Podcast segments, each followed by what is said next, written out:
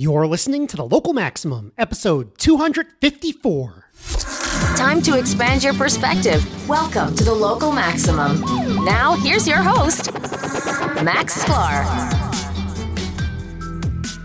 Welcome, everyone. Welcome. You have reached another Local Maximum. Uh, and uh, today, uh, you know, it, has been a while since we uh, spoke about uh, the chatbot and the chat assistant side of AI. You know, I'm talking Siri, I'm talking uh, Echo, uh, Alexa. Sorry for you know triggering all of your all of your stuff. It's something that's kind of near and dear to me because of my work on it at Foursquare on both MarsBot chatbots um, both of the MarsBot chatbots, there's the MarsBot Classic and, and MarsBot Audio, um, both of which are still not uh, no longer available, unfortunately. But we could talk about this. All right, more on this soon, though. I, I, that, that, that's our main headline today: is what is going on with Amazon Alexa. But first, I want to give a little bit of an addendum, a little bit of an update to episode two 52 a couple weeks ago. That was the one on Hurricane Sandy. And that was supposed to be my definitive story of what I went through that week. And of course, you know, you always miss things and there's always uh, uh, stuff you forgot about. And I forgot at the time I had been writing an, uh, basically a, a, journal in a notebook. I've been describing everything that happened to me every day. And, you know, it looks like kind of looks like uh, this. And you know it's uh, it's all filled up these books. I've been i was doing that from 2007 to 2013 i should probably uh, go back and see what they what they said. They're probably very interesting. It was kind of replaced by foursquare for me when i started to check into various places and uh, record where i went. Uh, so uh, last time when i went through that episode, I, I, looked at my Foursquare check-ins, I looked at my photos, and I tried to piece together what had happened, and then I compared it to what I had actually written in the book at the time, and it actually turned out that um, I was pretty straight on. I, I, I was able to piece it together pretty well, which is good uh, to uh, which is good to know. But there are a few updates I want to give in case uh, in case someone's going to make the movie, the movie of uh, Hurricane Sandy. So I need uh, I need some extra details. So uh, first of all, on and, and of corrections from from what we did in episode two fifty two. First of all, the Monday before the hurricane. Remember the Monday the the hurricane came Monday night. On Monday we did in fact work from home. It wasn't go home, it was work from home. We forget that you know work from home is actually not that new. Um, and people frequently worked for home from home even in 2012, 2011, 2010. Uh, maybe not so much in the in the 2000s. Um, a little bit, but you know the, the, the the tools were already there in 2012, and we were doing that. Uh, we were hanging out not on Slack, but I believe on Google Party Chat, uh, which existed at the time. I assume it's called Google Hangout now, uh, but maybe uh, you know I'd, I'd, have to look up what Google Party Chat is. Also, for the Hurricane Sandy movie, when I was at Veselka, I also wrote down in my book what uh, cookies were available, and there were election cookies. You could either buy an Obama head or a Romney head. I doubt they did that with Trump later on, but you could uh, you could or, or face or, or whatever you want to say. Uh, but uh, that um, that th- those cookies were available. So if we're making the, uh, if we want to make a true to life movie of this, that has to be in there. And Monday was pretty intense. My umbrella went inside up, out, and the power was out around eight. So I got that. Um, also, there are a lot of uh, stories of me staying in light New York rather than because once you went down to dark New York, where the uh, where, where the lights were out, once you get home, you couldn't do anything anymore. So I would stay uptown uh, until kind of later at night and um, with a friend one night, I saw the Halloween movie Fun Size. So that was kind of fun. And that's actually a really good family Halloween movie that I would recommend. Another thing I got kind of wrong was the crane. So I said the crane building. Uh, at the time of the hurricane, the crane was like vertical and then it went boom, horizontal. It actually drooped all the way down. So it was, uh, you know, the crane was vertical and then there was a break and then the other part was dangling down, sort of looked like a drooping crane. So that uh, that kind of I got corrected from the photos that I looked at. And another important uh, another important feature or another important what, what was it? Uh, correction of just to get the ambience of the time was when we were looking at working in the time life building that was uh, our um, our specific uh, the, the, the temporary building that we were working in during hurricane sandy uh, it was uh, uh, I, I, was kind of uh, we felt out of place because there were a lot of suits in that building, uh, a lot of kind of finance type stuff, which is maybe not so much like that today, but uh, it was definitely a tech startup versus a finance dichotomy there. All right, so for those of you who didn't watch that, ep- listen to that episode, that might be a little bit uh, what's he talking about? Uh, but uh, but uh, th- th- that's it. That's that's my addendums to uh, to my Hurricane Sandy story. All right, let's talk about the main event. Let's talk about Amazon Alexa. According to Ars Technica, Amazon is losing ten billion dollars this year. Uh, that's a billion with a B. That's not like oh we're going to try some project, we're going to staff it. You lose ten million dollars. All right, billion dollars. That's more than most companies are worth entirely. That's a huge amount. Although entirely absorbable or affordable for Amazon, but they don't want it. They don't want to allow it uh, to go on for long. It's part of Amazon's worldwide digital group, which also uh, does Amazon Prime Video. So this is leading to large amounts of layoffs for Amazon. I believe thousands or, or, tens of thousands of employees working on Alexa. So what's going on here? Let's let me read from the article a little bit, and then we'll talk about it. Uh, the BI report spoke with a dozen current and former employees on the company's hardware team who described a division in crisis. Just about every plan to monetize Alexa has failed, with one former employee calling Alexa a colossal failure of imagination and a wasted opportunity. The month's layoffs are the end result of years of trying to turn things around. Alexa was given a huge runway at the company back when it was reportedly the pet, pet project of former CEO Jeff Bezos. An all hands crisis meeting took place in 2019 to try to turn the monetization problem around, but that was fruitless. By late 2019, Alexa saw a hiring freeze, and Bezos started to lose interest in the project around 2020. Of course, Amazon now has an entirely new CEO, Andy Jassy, who apparently isn't as interested in protecting Alexa. The report says that while uh, uh, Alexa's Echo line is among the best selling items on Amazon, most of the devices are sold at cost. One internal document described the business model by saying, We want to make money when people use our devices, not when they buy our devices. Okay, so they were hoping that use of the devices would lead to revenue. That's clear. Um, and of course, you know these these articles are always like you know they they they describe a company in crisis. Of course, you know a lot of times you know th- th- these news articles are not writing the narrative as this is going on. There's no like, or maybe there is. I don't know. There was no 2019 uh, article about how Alexa's in a crisis. It's just they kind of fit the narrative in afterwards. And I think not all is lost. We'll get to that in a minute. But uh, they were hoping to use the devices uh, they were hoping that the use of the devices that would lead to revenue. So, okay, you order an Uber from your your uh, uh, from your Alexa, you order a pizza from your Alexa, and every time that happens, Amazon would get a cut, something like that.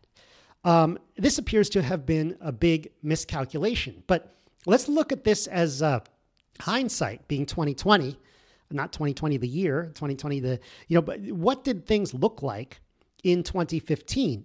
In 2015, when the Alexa came out, when the Echo came out, I think that the successful model was free services plus a large user base equals revenue. Remember that happened, um, that was very successful for other FANG companies besides Amazon. Amazon didn't really have that model because they were selling things directly.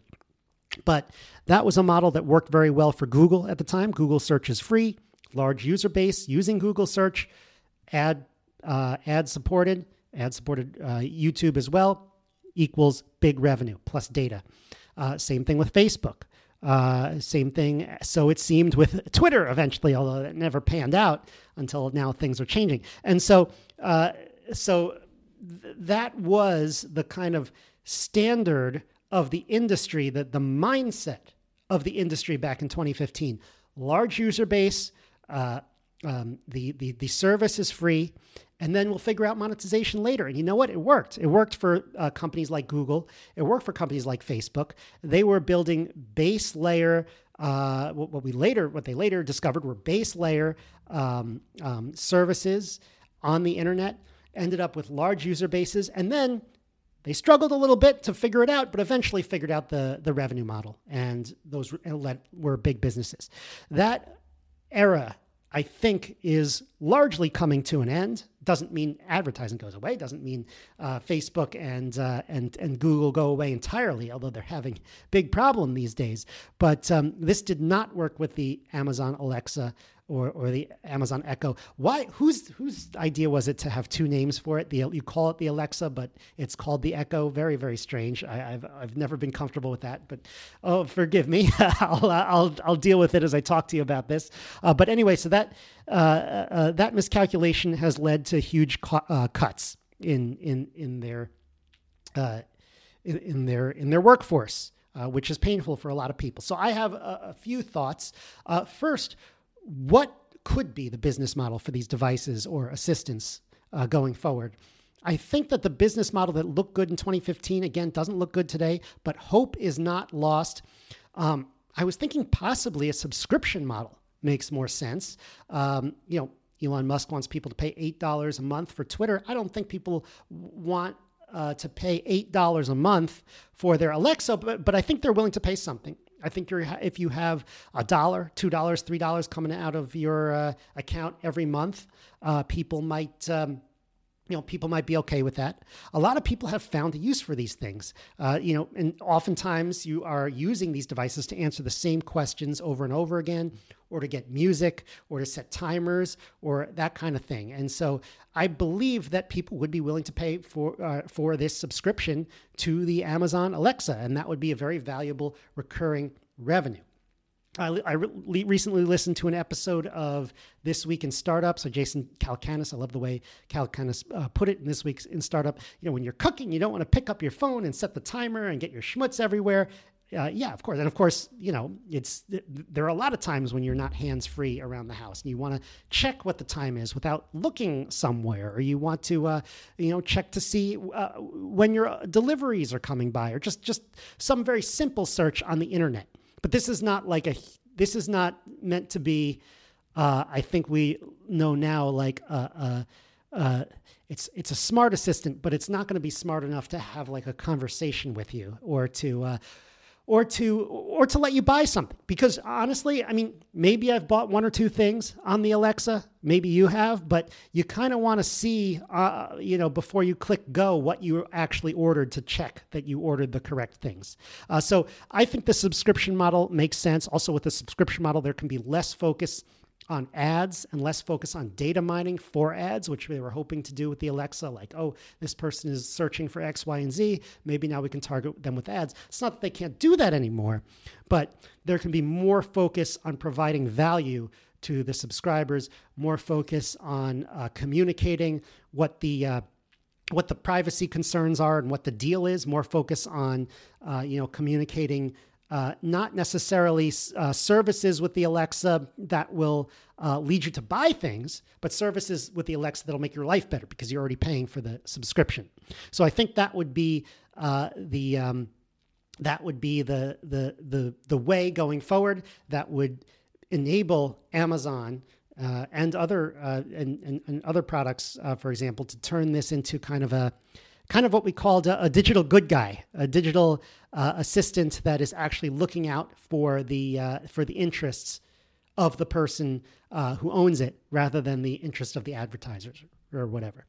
And so I and I think it will work also because it's sticky. Once someone finds value out of their assistant, they'll be willing to pay a certain amount uh, uh, uh, to Amazon monthly, even a small amount. So over time, it pays for these devices, and finally, it pays for engineering teams uh, for both to keep the, the, the, the to uh, to both keep the lights on and also to invest in research and development. Um, another suggestion.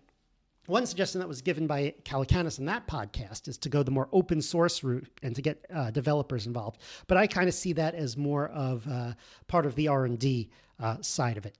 Um, it, there's kind of a funny uh, uh, article by Jeff Tucker. Uh, I interviewed uh, Jeffrey Tucker on episode 75 of the local maximum on entrepreneurship, and he's uh, he is not uh, a fan of these things. He's, he calls them surveillance devices in your home. You know, they're always listening to you. of course, you know, I don't think they are. I think they're listening for the trigger word, and then they'll start recording and then they'll send that recording over to try to figure out what you meant to tell it. Um, but uh, you know there could be better rules and better uh, standards in terms of how these how uh, how how your device uh, actually does this and better communication around that. But you know, he's saying I think throw this throw throw all this stuff out. It's worthless. I don't know, but it's a funny article. You should read it. All right. Secondly, I want to talk about my work with Google Talk because. I had a chatbot, MarsBot. It wasn't an audio chatbot.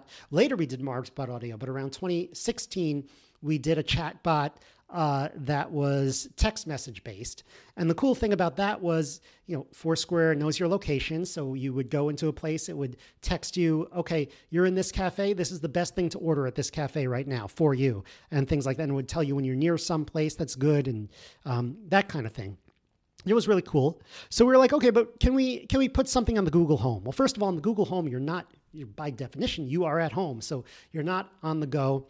Um, we did have some modules that are like, okay, we know you like certain things, so we'll recommend you try out this new place, whatever. Very New York centric, where you're constantly going out and trying new things.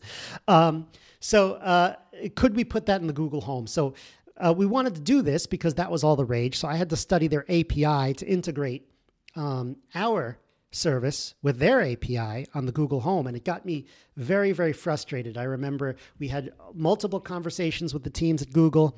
Uh, they gave us lots of documentation, and honestly, I couldn't figure it out very well. And I spun my weeks for a few, uh, I spun my wheels for a few weeks on it. And I started to get very frustrated. On, and uh, it was like, you know, it was all going over my head. And coworkers were like, you know, it's okay. I'm sure they just put out a bad API.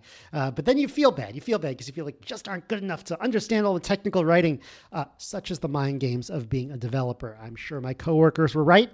And, um, the API was a mess. It was also weird because, you know, you'd think it was a new product. So you'd think it'd be a new, fresh API, but it almost seemed at the time like they had several systems that they had mashed together. And they'd be like, here's the old way of doing things, here's the new way of doing things, but here's the way that you should be doing things because that will be the way of doing things in the future. And uh, whenever you have all those systems mashed together, uh, that makes for a very confusing API. So I found out it was like okay, this is not something that we could just kind of put together in a couple weeks. This would take a long time, and eventually, uh, you know, we, we gave up on the project because it was going to take too much uh, uh, time investment in order to do that. Unfortunately, uh, so I think that um, the kind of hype cycle around the Gartner hype cycle around some of these uh, around some of uh, these uh, these products and these devices uh, led to some malinvestment. It led to some APIs and some kind of developer products being mashed together uh, in, in a rush uh, in order to, to rush for space in, in ways that didn't make a lot of sense. Um, but I still think, look, the article says that the Amazon Alexa is one of the best selling items on Amazon with the most of the devices are you know, you know and and so uh, probably the best selling uh, device on Amazon. And many many many people have it. Millions tens of millions of people have it. And and almost everybody has access to one. So it can't be that bad you know in a certain sense. It you know it, uh, it, it, it, it, it it's not a product that should be shut down. It has found success in the marketplace but uh, I think that this is kind of a cautionary tale of how you need to be um, you need to be vigilant about whether your initial uh, idea of how something should be used is actually how it's going to be used. Uh, and so those are my thoughts on the Amazon Alexa. What do you think? Um, let me know on the locals, maximum.locals.com, or let me uh, just send me an email, localmaxradio at gmail.com. Do you have an Amazon uh, Echo? Uh, do you like it? Do you not like it? Do you use it? Would you pay a dollar a month, two dollars a month to, to keep it in your house, uh, assuming that they were, um, uh, what's some of the thing that annoys you about it? So uh, I'd love to hear, and um, hopefully we'll discuss this more when we find out. It might be a while before we find out what new direction they're taking this product in, because it's a great product, honestly. Um, and I know that there are probably a lot of privacy conscious people who say it's a terrible product, get it out of my house. But it's a product that a lot of people use. Um, you know, Google is in the game, Apple is in the game as well, and uh, it's not going away. So, what's the what direction is this going to take in the 2020s?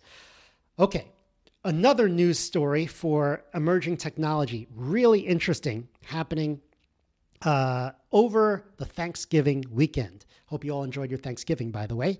Uh, this is according to The Verge Tesla's full service uh, self driving beta, which has been gradually rolling out over the past couple of years, is now available to anyone who's paid for the feature in North America, CEO Elon Musk has announced. Tesla full self driving beta is now available to anyone in North America who requests it from their car screen. Musk tweeted, assuming you have bought this option. So, I don't have a Tesla, but lucky me, I know someone who does, and I was able to ride in one of these over Thanksgiving. It was at the same time exhilarating, terrifying, and kind of hilarious. You know, it does a perfect turn signal. It turns it turns on its turn signal at the exact right amount of seconds before reaching it turn reaching its turn. Uh, and it knows where it's going because of the, the, GPS and you set in the final destination. It almost seems like a new driver because it slows a lot on the turn and it kind of makes sure it turns like perfectly, which uh, experienced drivers often don't do. Um, sometimes you don't want to let it go when it wants to go because it's kind of, if it's making a left turn or, or even a right turn onto a busy street, it might be cutting it a little bit too close to other cars coming in. And I kind of wonder if we left it to its own devices, what would happen? Would it would it just crash or would it just give you a heart attack as a passenger by coming within inches of a crash? I'm not so sure. Um, so you're still required to have a hand on the wheel. Um, what's the long term meaning of this? We'll have to have another self driving car discussion soon. Aaron and I usually have one every year or so, and the technology really pushes forward every year almost without fail. And this is a big one. So the takeaway, the tech is spreading. It continues to spread, and I love that Elon Musk took a minute out of his day from causing all the uh, chaos, good chaos in my view, at Twitter uh, to, uh, to to launch self driving. So that's really exciting. All right, finally. And now, now the probability distribution of the week. The probability distribution of the week. Now, ultimately, I want to get to the Poisson distribution.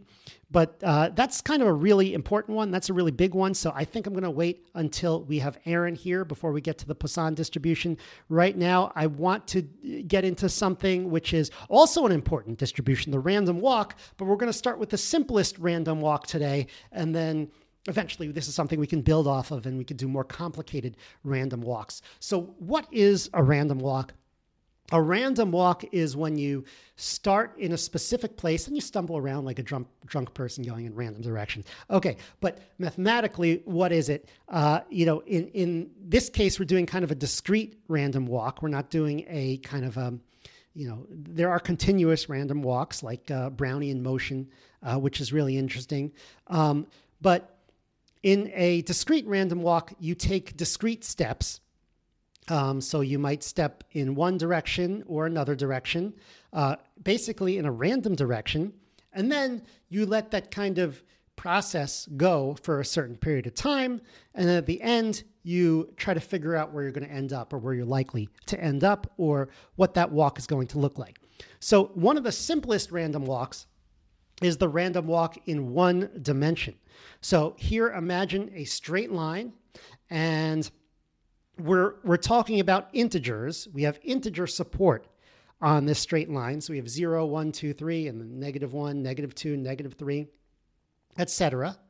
And um, so basically, in, in, in, the, in the simplest case, what we're going to do is each step that you take, uh, each, each, sorry, on each step, you're either, you're going to flip a coin. Either going to come up heads or it's going to come up tails. And when you flip that coin, you're either going to go one step to the right in the positive direction or one step to the left in the negative direction.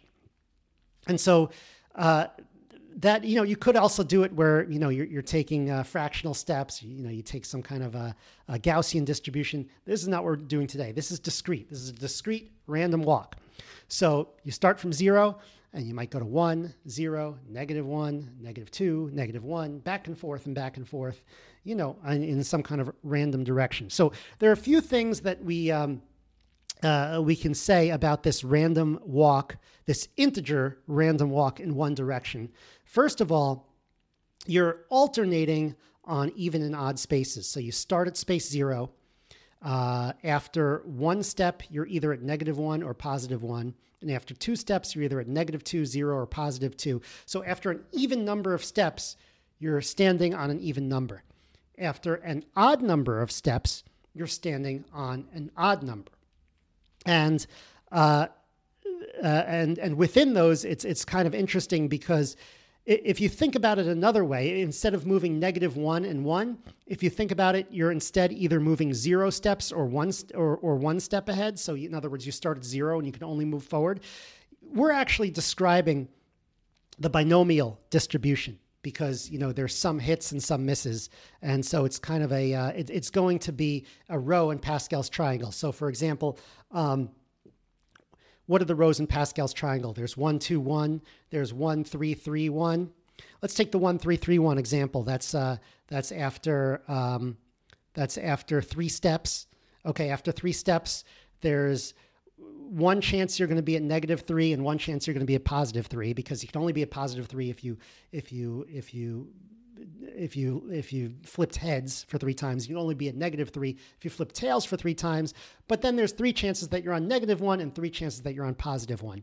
So what you end up with is sort of a row in Pascal's triangle, a, a kind of binomial distribution that is centered around zero and that is kind of interspersed with zero probability uh, uh, spaces because you know, if you moved an odd number of times, you can't be on an even space. And if you moved an even number of times, you can't be on an odd space. So the one dimensional random walk is actually pretty straightforward to describe after n steps if you are already familiar with the binomial distribution and with Pascal's triangle. Another interesting thing about random walk, which I'm not going to prove, but it's kind of interesting, is that there is a probability of one. Now, that's not a certainty but it's a probability of one that you'll eventually reach any point. Another way of thinking about it is that there's a, a, probability of one that you'll eventually get back to to zero from your start. Now, you might be thinking like, you know, the, isn't it possible that I start at zero, I go right, and I never come back to zero? Uh, it's this is one of those um, this is one of those interesting things in probability where, yes, there's a possibility that you go right and you never come back, but that probability, when you add that together, uh, ends up being probability zero.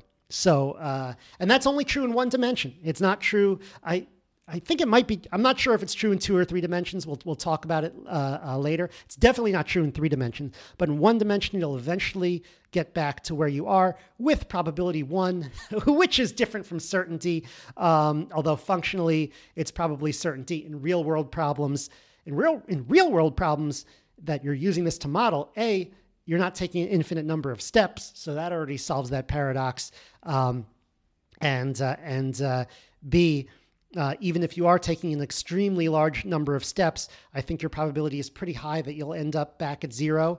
Uh, and so that means that um, that that, but it's not going to be exactly one because it's still a large number of steps and not an infinite number of steps. It also means that yes, you'll eventually reach every point. You'll eventually reach a billion, but you'll eventually reach a billion uh, with probability one after infinite number of steps. So it's not like, you know, if I take 5 billion steps, I'm likely to reach a billion. I might, I might not, you know, it's that that's, um, you know, that, that that's sort of a, a probability that you'd have to, that you'd have to calculate. So that's sort of how the random walk works in one dimension.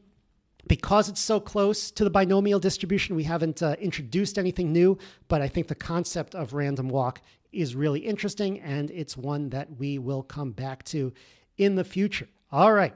So, uh, next week, I hope to have Aaron back on where we will continue our um, talk about some of the current events in tech because there is a lot to cover uh, before the end of the year.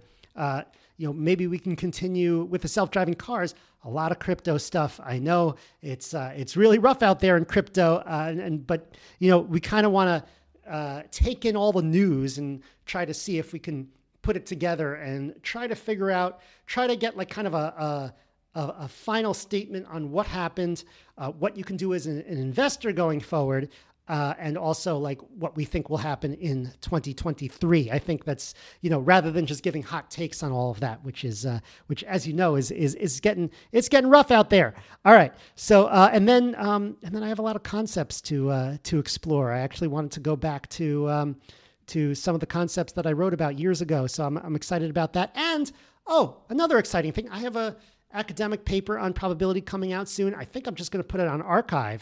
So that's kind of exciting. Uh, all coming up uh, bef- before the end of the year or around the end of the year. We are how many shows do we have left? Not many, uh, but uh, we are uh, we we are rapidly closing in on the end of the year. Have a great week, everyone. That's the show. To support the local Maximum, sign up for exclusive content and our online community at maximum.locals.com. The local Maximum is available wherever podcasts are found. If you want to keep up, remember to subscribe on your podcast app. Also, check out the website with show notes and additional materials at localmaxradio.com. If you want to contact me, the host, send an email to localmaxradio at gmail.com. Have a great week. Feel, feel the power.